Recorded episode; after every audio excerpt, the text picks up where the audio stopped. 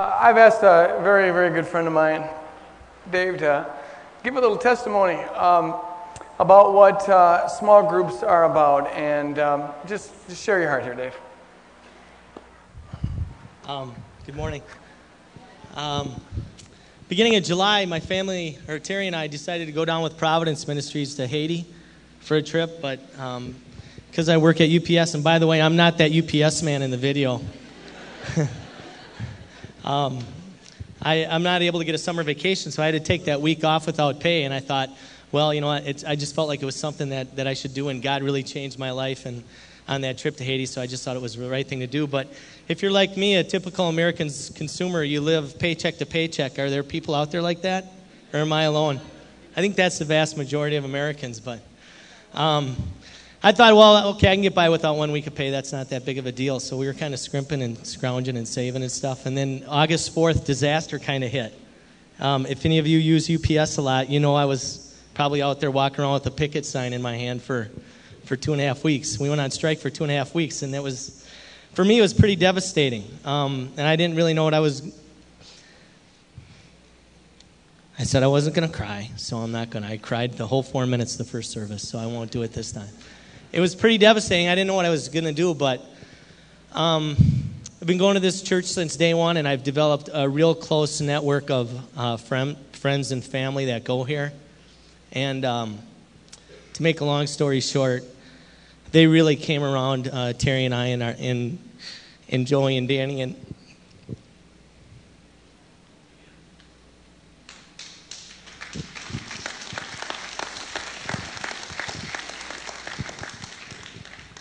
Um, more than more than financially, although they did do that, um, they put their arms around us.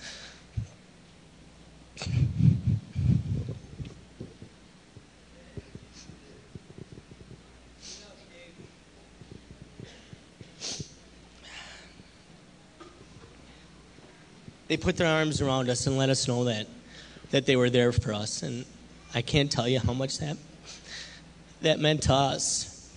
And I'm just here to testify and to witness to the, to the glory of God about how small groups do work. So get connected. Um, find people that, that you got common interests with, um, and, and really try and make this work, because it, it's a lifesaver. And, uh, you know, here, here's how good God is. Uh, the end of the month came, and I was really dreading kind of balancing the checkbook, uh, going without a paycheck for three and a half weeks. And I thought, man, there's no way. And and we did. We got some financial support from people, and I was really appreciative appreciative of that. But I didn't know if it was going to be enough to kind of cut it, and I was really nervous. So I, I, I sat down to, to do the bills, and I started paying the bills, and I paid one by one. And I started with the smaller ones because I was really nervous about the big ones, like the house payment. And uh, got through all my bills, and I got to the house payment. And I thought, well, looks like I got it. You know, I wrote out my my uh, my house payment, uh, that that bill, and I, I was amazed. I normally don't pay my house payment until the absolute last minute. You know, to send it in on the fourteenth, it's due by the fifteenth. After the fifteenth, you get a late charge. So I, I sent it in on the first of the month. I don't know how I did that, but it, it was like God uh, with the fishes and the loaves, and He just added to to my checking. I don't know how He did it. But um, I give God the praise and the glory. But more than that, the people that came around us, it, it was just phenomenal. And so I just thank God for that. And I'd like for you all to give God a, a hand clap for doing that, because God's really good. Amen. God, God is really good. And so my time's up, and I, I can't. I, can I rip you just once? Go ahead. I, I'm so tired of your cookie cutter sermons. They're they're driving me nuts. I love you, man, even though you persecute me. God bless. Amen. God is good. It says in the book of Acts, chapter two, that the believers had all things in common. And I think that's what it's talking about. It's, it's when we are in relationship with one another. Thanks, Joe. When we're in relationship with one another, you just step up to the plate. And you consider it an honor to do that. It's a win-win situation. Everyone gets blessed. I, I had a sermon I was going to preach, and I decided last service I wasn't going to preach it. Uh, we were supposed to get back to Hebrews five, and before I knew they were going to do the video or anything, Um, I, I just went through Hebrews five, but it was feeling flat to me. The sermon's basically this: growing is natural, it's normal, uh, it's the norm. We're supposed to be growing. To grow, you need to have accountability. We need to be accountable to one another, and there's four things you can do to grow, and I'm not going to tell you about them right now. That's the sermon I was going to preach, Hebrews five. But just this morning, I, I uh, just uh, was feeling, in fact, even last night I told my wife, I don't know if I'm going to preach this sermon because it just isn't. I made a commitment about five years ago at the very start of this church that if I can't preach it with passion, I don't want to preach it.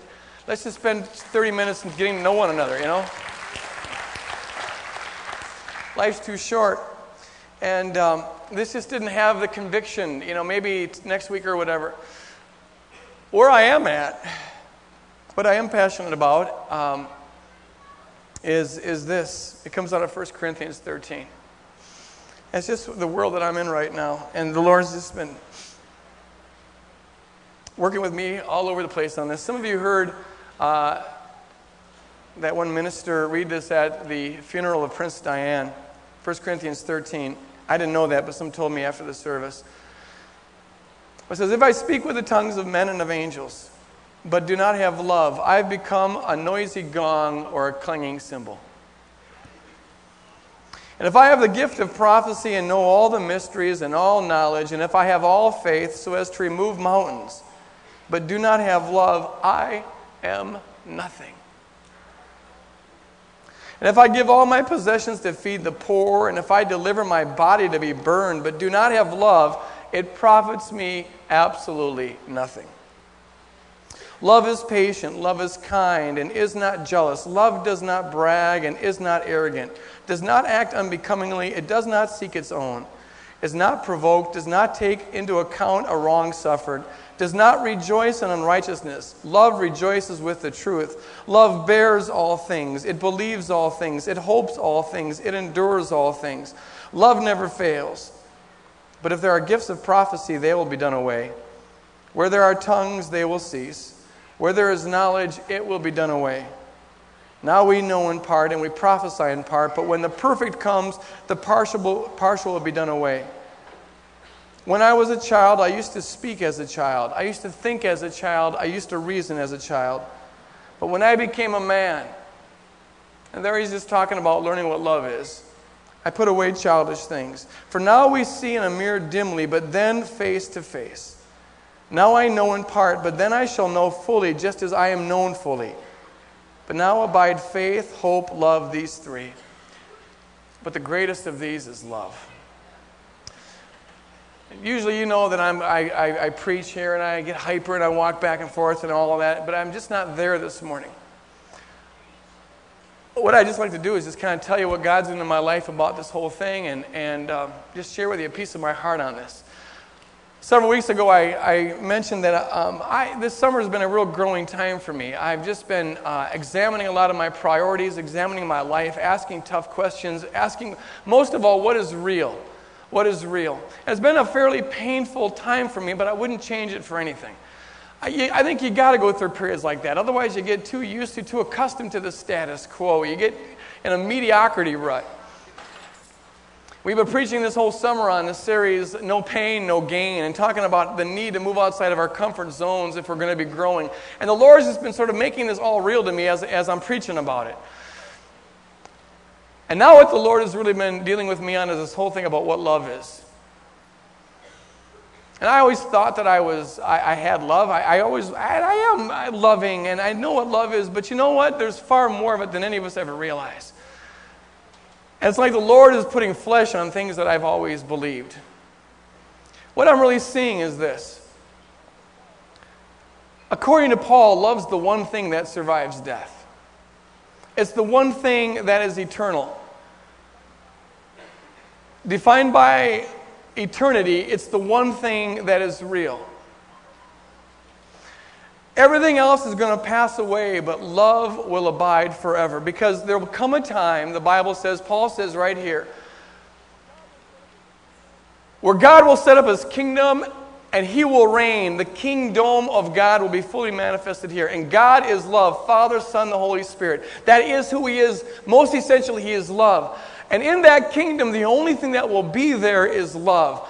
God's triune love shall be spread abroad, and God will be real, and all who say yes to him will be real, and they'll be participating in the eternal love, ecstatic joy of the, uh, of the Godhead. That alone will be real, and all else will be done away with. Maybe I will stand up a little bit. The Bible talks about this fire in First Corinthians three that's going to burn up everything about our life that is not true. The Bible talks about a judgment seat of believers, and it's not a judgment seat that determines whether or not you're saved or not, but it is a judgment seat that determines the quality of your life, and I believe your capacity to reflect back to God His glory and His love. And so it says in First Corinthians three that everything about us, all of our works, will be tried by fire. It's a purging kind of a fire to see whether we built on wood, hay, stone, stubble, straw. What will be burned up and what will survive? And only what is based on the foundation of Jesus Christ, only what is consistent with the love that is shown forth in Calvary will survive.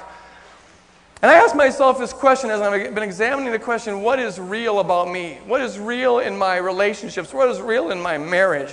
What is real in my preaching? I, it comes down to this. What is motivated by love? What about me is rooted in the love of Jesus Christ and what isn't? Because only what is rooted in the love of Jesus Christ is going to go with me beyond this grave.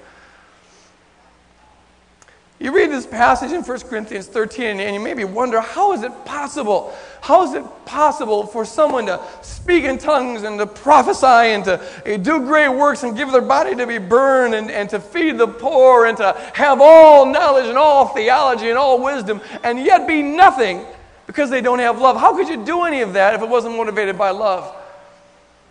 But what I really see so clearly is, is this. It is very possible to do that and not have love. It's very possible to do great and marvelous and wonderful things and preach great sermons and not do it out of love. It's very possible to do all the right things in the world but to do them for all the wrong reasons. It's possible to have everything so nice and wonderful on the outside, but on the inside you're dying and you're lonely and there's no love there. And what the Lord is saying to me, what the Lord is saying to all of us here is that He wants the real thing. He wants the real thing. When all is said and done, the one thing that matters is the quality of our life is determined by the degree to which we reflect the love of Jesus Christ in all that we do, in all that we are, in all that we say. Nothing else matters next to that. This is the bottom line. This is Christianity. This is truth. This is the kingdom of God. This is what's eternal. This is the purpose for everything. It's it, it's relationships, honest relationships. It's people. It's it's getting letting someone in on the inside of you and getting in on their inside. It's sharing life with one another. It's walking with each other. It's holding up one another. And theology is great and wonderful, and doctrine is great and wonderful, and it's important, and church programs are great and wonderful, and buildings are great and wonderful, but you know what? If it doesn't result in people loving one another and developing a passion for one another and a commitment to one another, it's absolutely a waste of time and worthless. Amen. This is the one thing that's real.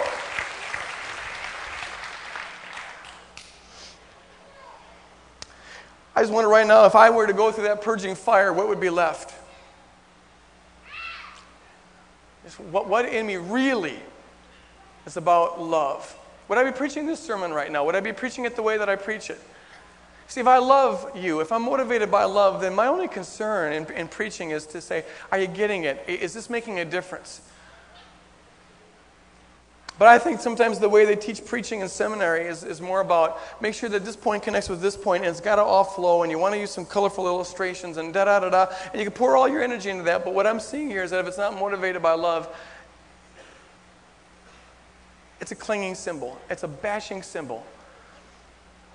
And to see how the enemy that we saw here so graphically in this video is so good at getting us to major in the minors and to get distracted and to build up artificial relationships. Anything, he will do anything to substitute having honest, open, God-fearing relationships with one another. Because this is what he stands against. This is what it's all about. God reflected in our love for one another. What I'm seeing in me, there's some things I'm learning about me. And it's always amazing to me how God's never finished with us. You just think that you get done and, and, and there's a new level. But I live my life around people all the time. I talk a lot, I'm friendly, and I'm, I think, more open than most, more vulnerable than most. I'm not like the guy in that video. I, I'm always with people. But you know what? You can have your own little telemarketing thing, your own little bank account thing, your own, own little fast food thing inside your own heart. Where people come in there and you, how are you doing? I'm doing fine. How is the weather? Everything's doing wonderful. Praise the Lord. Of course, you don't say it like that, but you know what? There's no trespassing zones all over the place. And the degree to which we live in that is the degree to which that we're missing out on life. We're missing out on, on the stuff that Christ has for us. You can't let everybody in on your inner circle, but there's got to be some people there in your inner circle. And people who know you, really know you, know you in your worst points.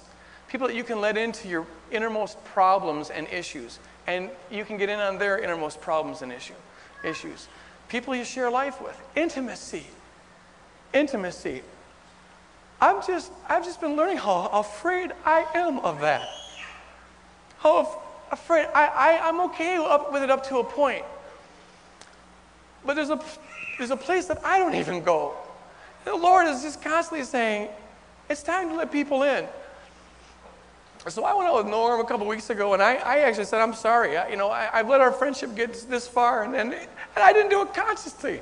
But there's a scary thing there. That, that I just have up there, and it's like, no, you're not going to get past that. I think I do that with my own wife. I do that with people. There's just this place, and it's like, and I know exactly why it's there, and it's not motivated out of love. It's motivated out of fear. I can let Jesus in there a little bit because I really am sure he's safe. This is how, this is how weird it is. You can use Jesus as a cop-out to love people because he, he needs met there, and you know you don't need it with other people, but you know what I'm seeing is that we need each other. Yes, we need to get life from Jesus Christ and love from Jesus Christ. He's got to be our source of life, but he never intended us to be alone. If that was true, he wouldn't have created Eve.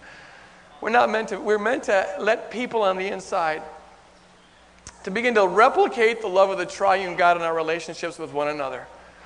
I got you got things to overcome. You know what it is? When I look into Norm's eyes and I say, I love you, and he says, I love you, I, I feel like a homosexual. I'm just being honest here.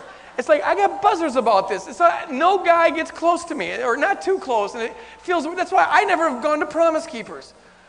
Even their songs, men with men, shoulder, you know, it's like, I don't like that stuff. I do not want to go there. And that's not a healthy thing. I, it's not, it, that's not a,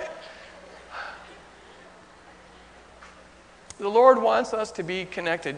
Christianity begins to the degree that we replicate the love of God in relationships around us, and that means passion, and it means intimacy, it means deep friendships, it means beginning to treat one another like Christ treated us, going to visit one another at the hospital, helping out financially when somebody is hurting. And Christianity comes alive there, and love comes alive there, and healing comes to life there. The Bible always connects very intimately the love of God and the love of other people. In fact, First John four says you can't really understand one without understanding the other. When people model Jesus Christ to me, when they show me that, that no matter what I say and no matter what I do, they're not going to go away, then I, I have before me a physical object lesson about something about what God thinks about me. God wired us that way. That's how it's supposed to operate. When I see that, I see how far our normal American Christianity is from, from, from what God intended. Where we, we just have all these barriers. And I'm not talking about getting up in front of a bunch of people like this and pouring out your guts. You can't do it that way, but we need to have, Jesus had twelve around him. We need to have a core group of people that are on the inside so we don't walk alone, that love us, really love us. That's not gushy. I've always thought it was gushy. You can look into their eyes and they're not hiding anything. And that's how we grow, and that's how we develop. That's how we become Christ-like. That's how we become intimate.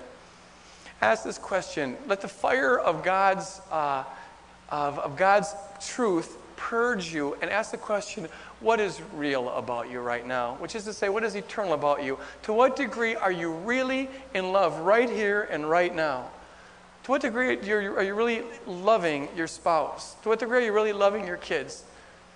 They grow up so fast. To what degree are we loving each other, our friends? To what degree is that real? And only to the degree that it's real is anything that we're doing worth anything. I can't, couldn't say it more extreme. It is the truth. This is the kingdom now. thing about love is, is, is it's always in the moment. It's not tomorrow and ten years from now. It's right here, right now. I'm talking to you. You're looking at me, and we're communicating. And this is, this is a relationship. It's got to be concrete. It's got to be now. And it's one thing that lasts forever. Let me end by saying this. I found that if you ask Jesus, sometimes you don't have any love. It just, if you're too afraid or you just feel empty. And you know what I found is that if you just ask him for his love for you, but also for other people, he'll give it to you. And it really hurts. Because now you can look at people and you see them in a different way. But it's also life. It's also life. And there, there's no alternative. To live in love is to live in a little bit of pain, waiting for that time that Paul talked about when we'll know even as we're known. There won't be this warfare going on that screws things up. In the meantime, it's pain, but that's what it's about. He'll give you his heart for people. He'll give you his heart for people. And begin to walk into there. You begin to notice things you didn't notice before. You begin to you develop a compassion, a self-sacrificial nature that you didn't have before. That's what it's all about. That's the bottom line right there. If that doesn't happen, then we're fooling ourselves on this whole thing. But here's the kind of thing that happens is I, I, I've noticed how I, I, someone told me, it's the person who played the devil in there, Sandra Unger. One time in my office, I was locked away just writing a book, and there's some people there, and I was just hidden away, and I came out for something for coffee, and she just said, you know, and she wasn't mean. She wasn't mean. She was being friendly, but she goes, people are more important than books. And I didn't like her very much at that point. But you know what I'm saying? It's, I, you know, we have so many different ways of hiding. And writing books and being intellectual can be one of those ways. I had a student come up after a class this last week. And the student just asked this question. It wasn't an odd question. It was simply, how can I take notes better in this class? I hear that you kind of wander around a lot and get off on tangents. And so could you just uh, you know, t- uh, tell me how I can take notes? And normally I'd be thinking, okay, I'll, I'll give her a quick answer and go to my office, whatever. But I'm learning that people are, people are what count. People are the only thing that matters. And and something about, if you're walking in love, you you, you, you just notice things. So her voice cracked a little bit when she said, it's really important that I take that I do good in this class. And so I asked this question. I didn't answer her question. I said, why is it so important for you to do so good? And the Lord, just one thing led to another, and we spent an hour there. And I don't know what will come of this, but I think that might have been a conversation that will change her life. Because something true came out there, very, very painfully true. We just began to touch on it, and I'm praying that, that, that this will develop into something that will change your life. We're to walk in the love of Jesus Christ. Go beyond our comfort zone. Take risks. Be vulnerable. Take time. Notice things. Grab someone's hand. I want to end with this declaration.